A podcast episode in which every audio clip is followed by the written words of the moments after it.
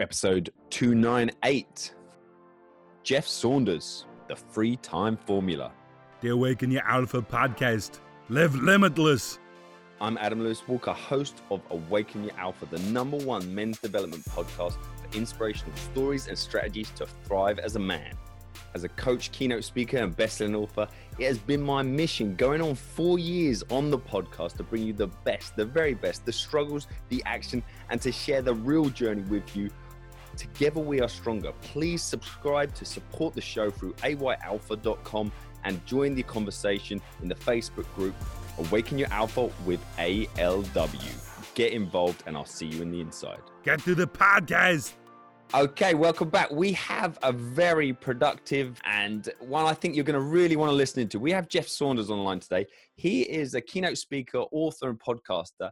And I really want to focus in on what he's well known for in terms of his books. Is the 5 a.m. Miracle, his first book he published, and then the more recent, The Free Time Formula. Um, and even with his podcast, which I'm going to delve in because obviously that's something I'm very interested in. Five million plus downloads, which I know is is let's just say this podcast hasn't got five million, and we'll leave it at that. But he is the man that helps you get more done than you ever thought possible. So this is the interview for you, the episode for you, if you want, if that interests you. Firstly, Jeff, are you ready to awaken your alpha today? Ready to do it. Let's, do, let's yeah, let's go. awesome. So I focused in on what you can do and how why people should listen to this. But is there anything else that you want to add to your bio that was, you know, because that was quite a brief one. What are you all about? And anything else you want to add, subtract, or highlight there? I think that I mean that covers kind of the the highlights, but I think that really my my life every day, I think about things like high energy, uh, enthusiasm, these kinds of words that dictate the kinds of projects I take on, the kind of work I want to do. I'm just always thinking about like how can I be, uh, you know, more productive, uh, healthier, uh, have more energy in my day. I just I like I like myself the most when I feel those kinds of ways, and so yeah. I'm always thinking like how do I kind of craft that in my day, and then how do I share that with my audience, you know, through my books and podcasts and whatever. Uh, it's just it's a really kind of it's a lifestyle that I've kind of really grown into in the last few years. I kind of got started when I began to do marathons in my mid 20s and yeah. got kind of hooked on on health and that led to productivity and it's led to this kind of lifestyle where I feel like that's what I feel the most alive when I'm my healthiest and most productive. I like something you said there was, uh, you know, like you like yourself the most. And I think that's something huge that comes across in a lot of people I interview. You've got to do something worthy of your own respect and you've got to like yourself first before you can expect others to do the same you touched on a bit of your origins there as well. Could you just kind of sum up your origins in terms of where you originally from, where are you speaking to us from today, and uh, a bit about that phase? Sure. Uh, I grew up in Columbia, Missouri, in the United States, and uh, I had kind of a Midwest, normal middle class upbringing where I was exposed to lots of fun things, but never really knew what I wanted to do with my life. I had this very clear sense of cluelessness. Like I just, I knew that I liked a lot of stuff and I had no idea which one of those things I would choose to do with my life. Uh, so after I graduated college, my wife and I moved to Boston, and I took a job in door-to-door sales because it was the, they were hiring. I just I needed a job, and they yeah. offered me one. And the job was terrible. I hated every minute of it. But my boss was a really awesome guy who was really into personal development, and he asked me to read a book by John Maxwell, who's a very famous author, written like 50 books by now. And I read this book and was just blown away at just kind of this what, what personal development is and this idea that I can. Can you remember what book that was? I'm sure you can. Uh, yeah, it's called Your Roadmap for Success. Okay. Uh, which is a really great book. Uh, and it wasn't that that book necessarily is a great book as yeah. much as I was just turned on to the idea of personal growth. Um, having read that book, and so I just became uh, kind of infatuated with this idea of self help and figuring out how to make my life the best that it could be. And so for many years, I was like working odd jobs I hated, but all the while trying to figure out like how do I kind of build my own career uh, that allows me to become my best self. And that's where I began to you know, I launched a website, got a blog going, had a podcast at some point, and then began to explore all those topics um, myself, and then shared those lessons along the way with others. So I feel like my life is just kind of this random experiment of trying lots of stuff to see what works. And then as I have found things I enjoy, I dig into those things really intensely. I'm kind of an intense guy when it comes to, you know, I, I choose something and I just go hardcore. Like I didn't just run one marathon, I ran 12 in a short time period because I was like, I'm going to do this and like make it my thing. and, so that's just kind of how I operate. Uh, but I, I only jump in deep once I've discovered something that I'm really passionate about. But figuring out what that was took me a long time and lots of experiments and lots of bad jobs that went nowhere. Like that's kind of my story. Uh, but it's led to me kind of now owning my own business, doing my own thing, and crafting the life that I want uh, with much more intentionality and purpose uh, than I've ever had before. You talked about there, find like trying lots of things, experimenting, and finding something you want to do, and then running with it. Kind of like an awakening moment. When did you feel you really found something that you were going to run with in terms of you know your business or your life? Because you have little little phases like that, and people experience little ones. We think, oh, this was great, how could I make it, you know, so I can go all in on this? When did you feel like you had that kind of breakthrough moment when it's not just experimenting and nothing working or a little bits working when you really kind of channeled it into one direction? I think that happened for me at multiple phases. One specifically, the I just first mentioned when I discovered John Maxwell personal development. Um, another happened in my mid 20s, about probably about 25 ish. Um, and I kind of fell into veganism as a diet uh, which was not expected. I just kind of was doing lots of personal experiments and I had a big shift in just being more intentional with the foods I was eating. And that led to marathons, which led to me being super excited about wanting to share uh, everything that I was kind of going through at that point. So I feel like there was definitely an awakening for me when I changed my my health habits. So when I specifically said like instead of just you know going through the motions and drinking alcohol every day and going to work stressed out and like doing all these things that felt like the normal kind of American way to live my life, I decided like I didn't want to be that guy anymore. And I wanted to be more intentional with how I took care of myself. And that for me was a huge breakthrough into uh, realizing that that was like my pivot moment to take that uh, those experiences and those lessons and share those with the business I then wanted to grow. And so they kind of both merged together at that point. So today, m- most of what I discuss is productivity based, but the whole thing really began with a health shift. And I feel like yeah. that's for me kind of was my big breakthrough moment. I definitely want to dig into sort of some tips and your strategies around being more productive with your time and the key concepts of your books. But tell us about the podcast and when did that come along? And because I don't, it's very easy when we focus on sort of that side of things that, to skirt over 5 million downloads. And I'm sitting, as I say, someone here, and I know that is that is not the norm. That is very hard to come by and getting harder by the day as more and more podcasts release. How long has your podcast been going, and what do you think has got it to that point? Uh, yeah, so the podcast launched uh, July 1st of 2013. So it's almost about four and a half years now that's been on the air. Um, I actually had a podcast a few years before that. Uh, it was called Gibberish that lasted all of three episodes. um, it was a terrible podcast. I only started it because I just wanted to be a podcaster. And, wanted to jibber jabber. yeah, literally. I the, wow. the, the content was nonsense. Like I was talking about whatever was on my mind, and it was a bad, bad show. Put that into scale of people who are maybe not so familiar with podcasts. Four and a half years ago, that is an early adopter. But before that, with gibberish, that is early doors. well, I was first turned on to podcasts back in 2007 um, after I graduated college. And that's when I began to consume them uh, commuting to and from work. And I got really into podcasts as a listener and realized very quickly, like, I need my own show. I just didn't know what it was going to be about. So I launched Gibberish uh, as an attempt to be a podcaster. And after the third episode, my brother emailed me and was like, Jeff, your show is terrible. Please stop it. so I did. which was really oh. funny, but also very, you know, a good moment for me to realize, okay, if I want to be a podcaster, I should be a great podcaster, which means I'm going to need, you know, a plan. I'm going to need great content. I'm going to need, you know, a better microphone. I'm going to need all those things that a great podcaster would have. So it was a few years after that that I finally got all those pieces together and then launched the 5 a.m. Miracle in 2013. And so ever since then, I've had a weekly show.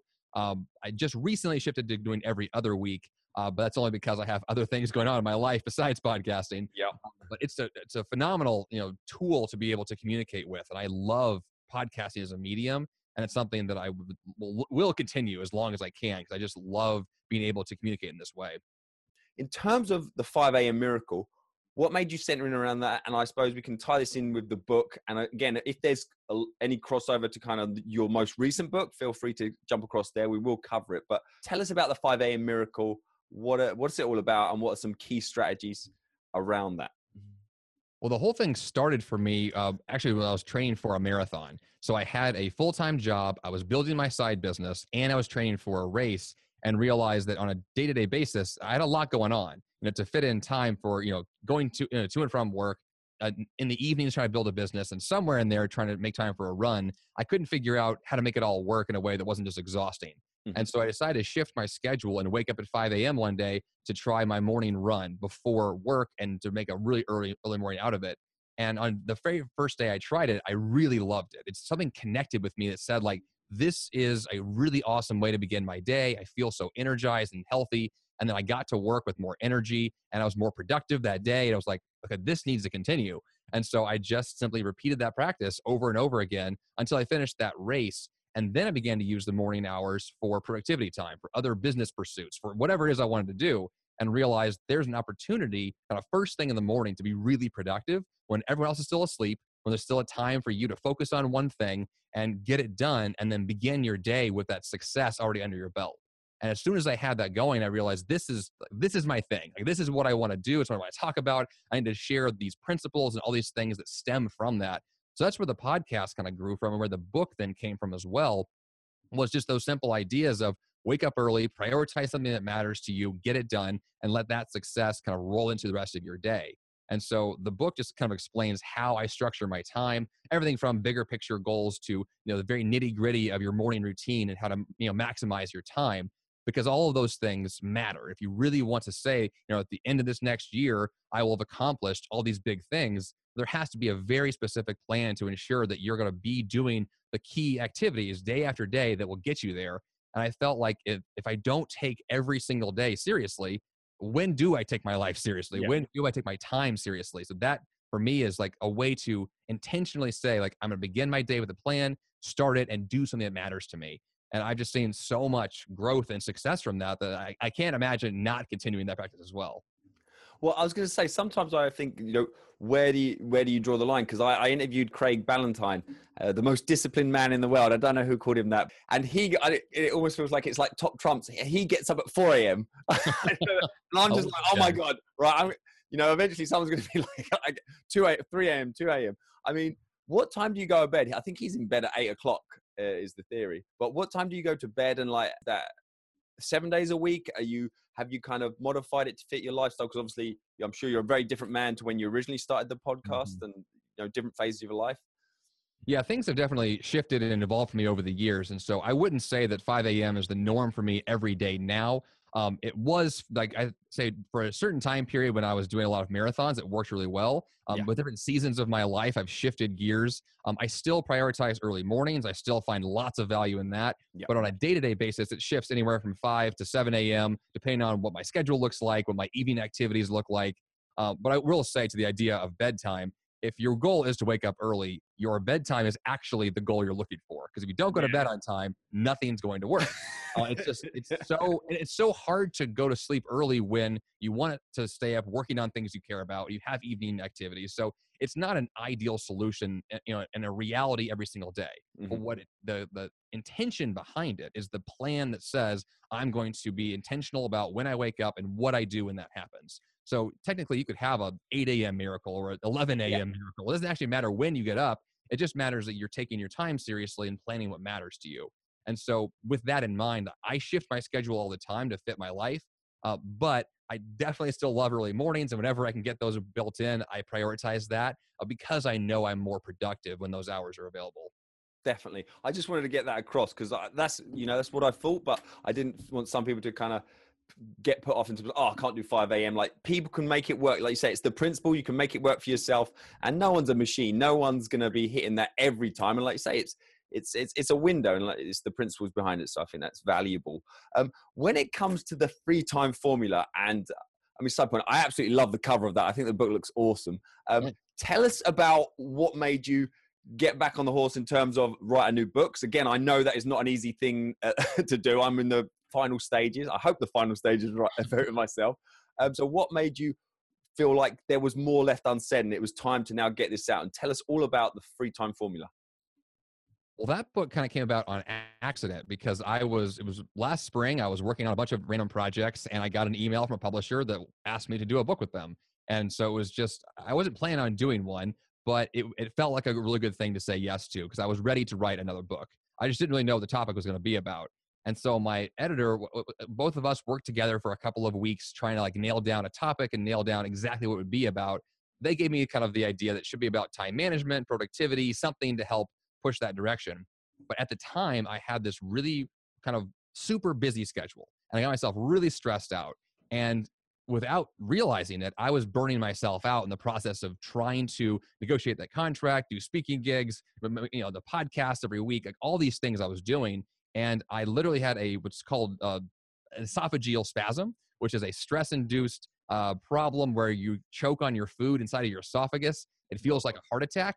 And so I went to the emergency room of the hospital and had my doctor check me out and basically said, like, you're healthy, you're fine, but you're stressing yourself out to death and you need to like calm down. And so that was a huge wake up call for me, massive smack in the face. And so I went back to my publisher and said, I have the topic for the book. I know we're going to talk about. Like, this is it. I got it. And so I began to then kind of walk myself back through like, what, how did I get myself there? How did I, like, this ambitious guy who wakes up mm-hmm. early and runs marathons, how did I get myself so overworked? And so the book really talks about not just having more free time and, and so you can, like, you know, take a nap more often, but specifically, like, what are your biggest priorities? How do you make sure those get done while at the same time having a sustainable lifestyle going forward where you have the margin you need, the rest you need, the recovery you need to continue that long term? Because the way that I was operating was as if like the world's going to end tomorrow. Let's just get it all done now. Yeah. Like that, you can't burn the candle at both ends forever. It's going to backfire. And so it, it did for me. And so this book addresses that very much head on and then it talks about strategies you can use uh, to create that kind of margin you need, to, but still maintaining productivity, still making sure that things that matter are getting done, but doing so in a way that's sustainable and healthy and productive. Awesome.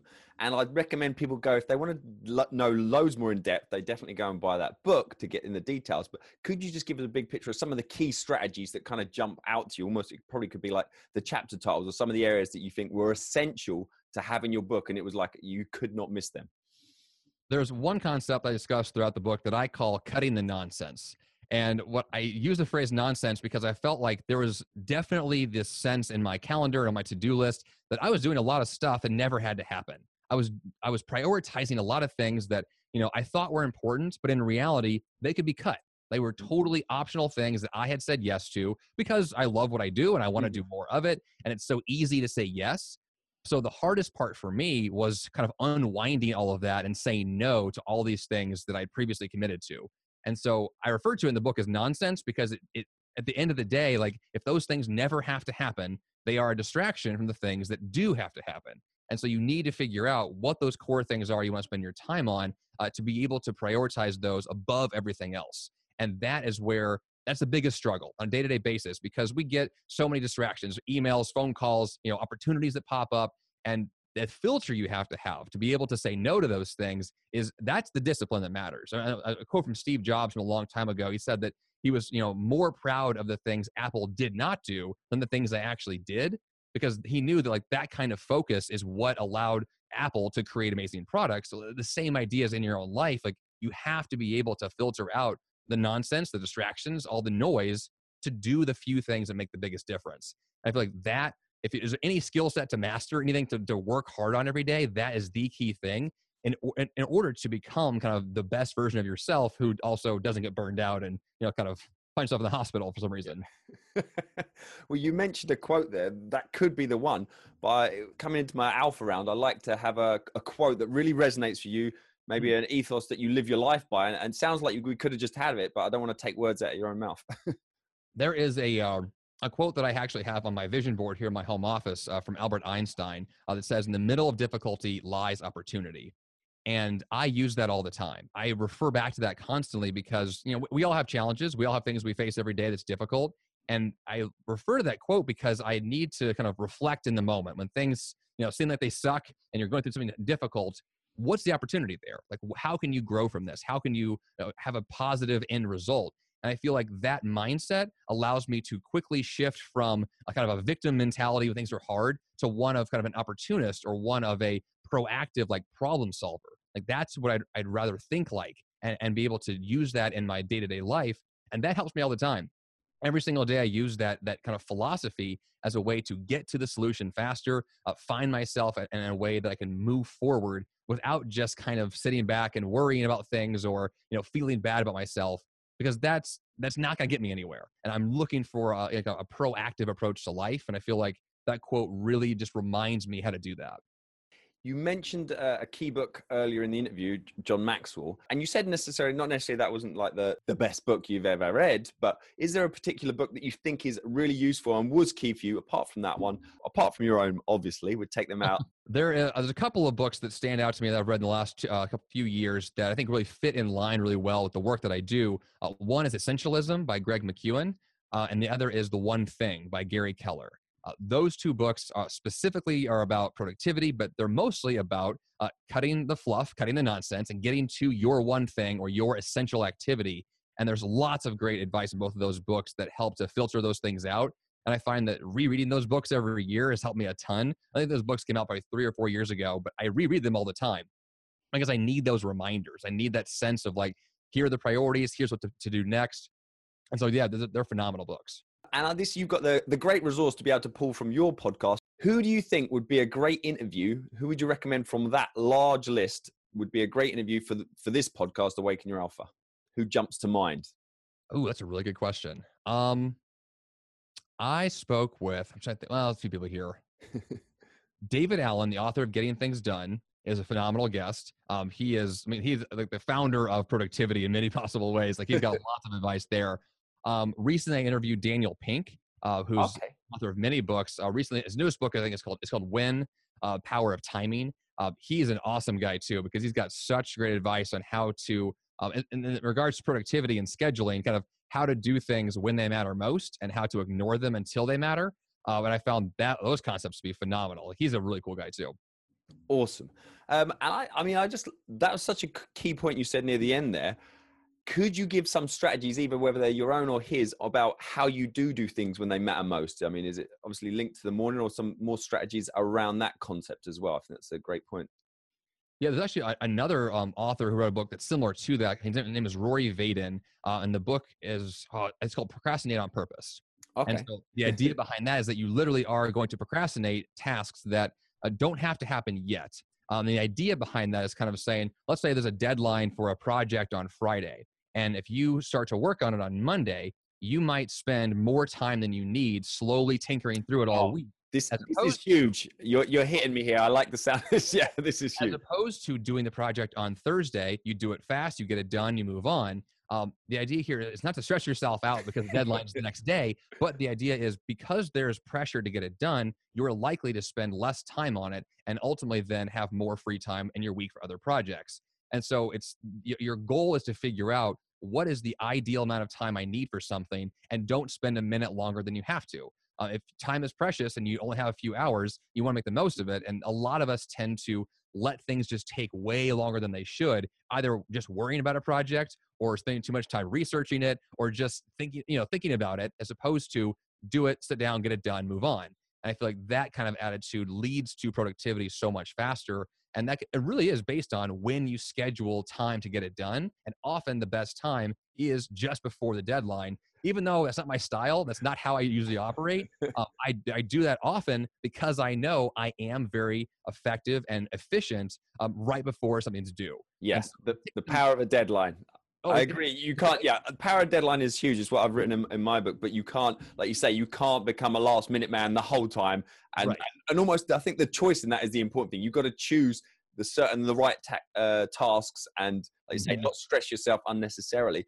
What jumped to mind there as well in terms of, you like say, you know how long a task takes, and you just sit down, do it, bosh, it's done. Uh, I want to talk to you, or at least get your opinion on the Pomodoro technique popped into my head when you because I've done similar things. When you have to get it done, a task takes a certain amount of time. What are your thoughts around pomodoros?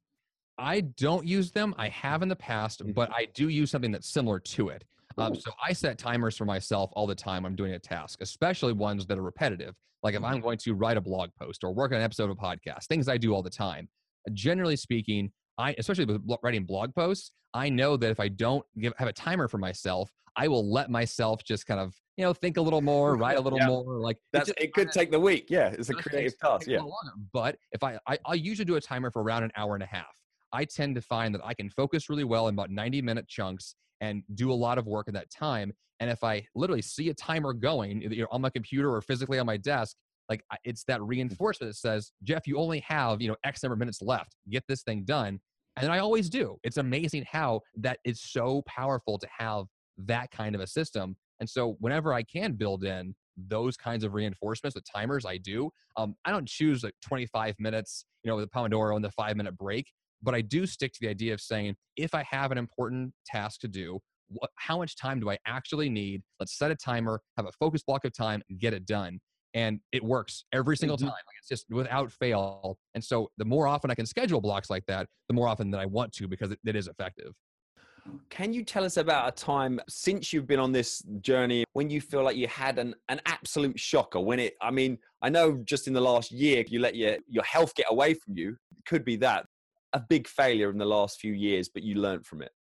I mean, what happened last year is definitely a big deal. Um, there's other smaller things that I've done. And one thing that I did a few years prior to that was um, I got myself injured uh, while running a marathon, and it was my fault. Um, I intentionally pushed too hard. It was same scenario though. It's like I was kind of putting my blinders on. This is my kind of my mo. The way I operate is I choose something, I go after 100%, which has lots of great benefits. The side effect of that kind of decision making is that I don't often pause to think like, is this actually working or am I running a huge risk here? And so, like for example, running the marathon, I injured my foot. Um, a few years later, I was in the gym. I pinched my back muscle, both of which were caused by me saying like, "I'm going to be the go-getter," and like push really hard, and that it doesn't work. Um, I I want to be ambitious and push myself, you know, hardcore, but the way my life tends to operate is I see the most productivity and the most success when I can balance out here's what I want to get done, but here's kind of the once again the ideal amount of time to spend on it and the ideal way to approach it. And so I, because I kind of overly I overdo things, have to find kind of that that rhythm that works um, and will work long term. And so that's kind of how I kind of move through life now. That sounds like that could be a similar warning sign for a lot of men listening. What have you found is a common mistake or problem that people have around this this subject, productivity and getting things done and not overwhelming themselves? Is it similar to what you've experienced, or is there something else that you see pop up a lot? I would say, in terms of like common problems I see, is a lot of people think they have to do more than they do.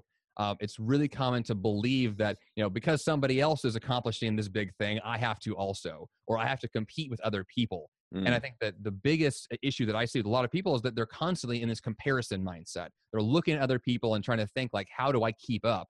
But that doesn't actually lead to your own productivity. It just burns you out It makes you feel bad about yourself. I feel like if you want to be productive you have to look at where are you right now in your life? What can you cut? What can you focus on? And just stay centered on that. Uh, it's so easy to look at everybody else and then feel like you're not keeping up. But that mindset ultimately is not one that leads you to actually catch up. If that's what your goal actually is, it just leads you to feeling bad about yourself. So if you want to be uh, independent and intelligent and creative and productive, lead your own life, like pursue your own path and craft your life to fit who you want to be. I feel like that's really about kind of knowing yourself, knowing what your goals are, being in touch with yourself, which takes uh, some time to figure out. But once you can land on that, then you won't have that comparison game going all the time because that's it's just a common trap uh, that I see kind of undermining a lot of people's efforts uh, to get more done. What's the best way if people want to find out more about all and everything you do, and you know specifically the free time formula, which uh, is the, the newest book? What's the best time where they can connect with you to to do that? Uh, jeffsanders.com is the website. That's where all my stuff is my books, courses, blog posts, podcast episodes. Uh, it's all there. I mean, always email me as well, jeff at jeffsanders.com. I'm happy to answer questions and go from there. Awesome. And kind of could be linked very closely here. What's the kind of the one message you want to get across, or any any information or any thoughts that you feel have been left unsaid in this interview? You wish I'd asked the question ultimately, and how would you like to be remembered? Great question. I think that the the legacy question or being remembered kind of uh, goes back to what I said in the beginning of the interview about energy and enthusiasm. Mm-hmm. I feel as though that's that's what I like to stand for. That's whenever I kind of uh, do a podcast episode and I kind of you know present new content. A lot of times I'll get feedback and people will say, you know, I don't really know what you said. I just like listening to you. I'm like, well, that's a weird comment. But then I realize it's because what they're hearing is just the sense of positivity and mm. energy and uh, and enthusiasm and zest for life. And I feel like that's for me what really is the foundation for the work that I do is I want to have that same sense of, of ambition and excitement for the work that I do. Um, without, of course, having trips to the hospital. But the idea behind it is that you do have the sense of passion because it's so easy to uh, to find yourself burned out, to find yourself not loving your work, and and to, to be discouraged. And I feel like that's what I would. I'd rather not have that experience every day. I'd rather just lean on what can I do to make me feel better, which of course will lend me to doing better work. Well, Jeff, it's been an absolute pleasure today, and I think it'd be silly for me not to keep this right on time, considering what we're discussing. I know we could keep going, and I feel like we could keep going. This would be such a good podcast if it was 90 minutes, an hour, but we're going to keep this to 30 minutes. So I really appreciate your time. Uh, it's been an absolute pleasure. Yeah, thank you. It was awesome. The Awaken Your Alpha podcast. Live limitless. Thank you again for taking the time to listen to this episode. I really do appreciate it. And I know time is the most important asset we have. Please do subscribe and leave a short review. Head over to ayalpha.com to get any goodies that are going on the website at the time and awaken your alpha with ALW, the Facebook group, and get on the inside, join the conversation. And please do support the show. So if you can share this on and recommend it to your friends, this is the number one men's development podcast for inspirational stories and strategies for us all to thrive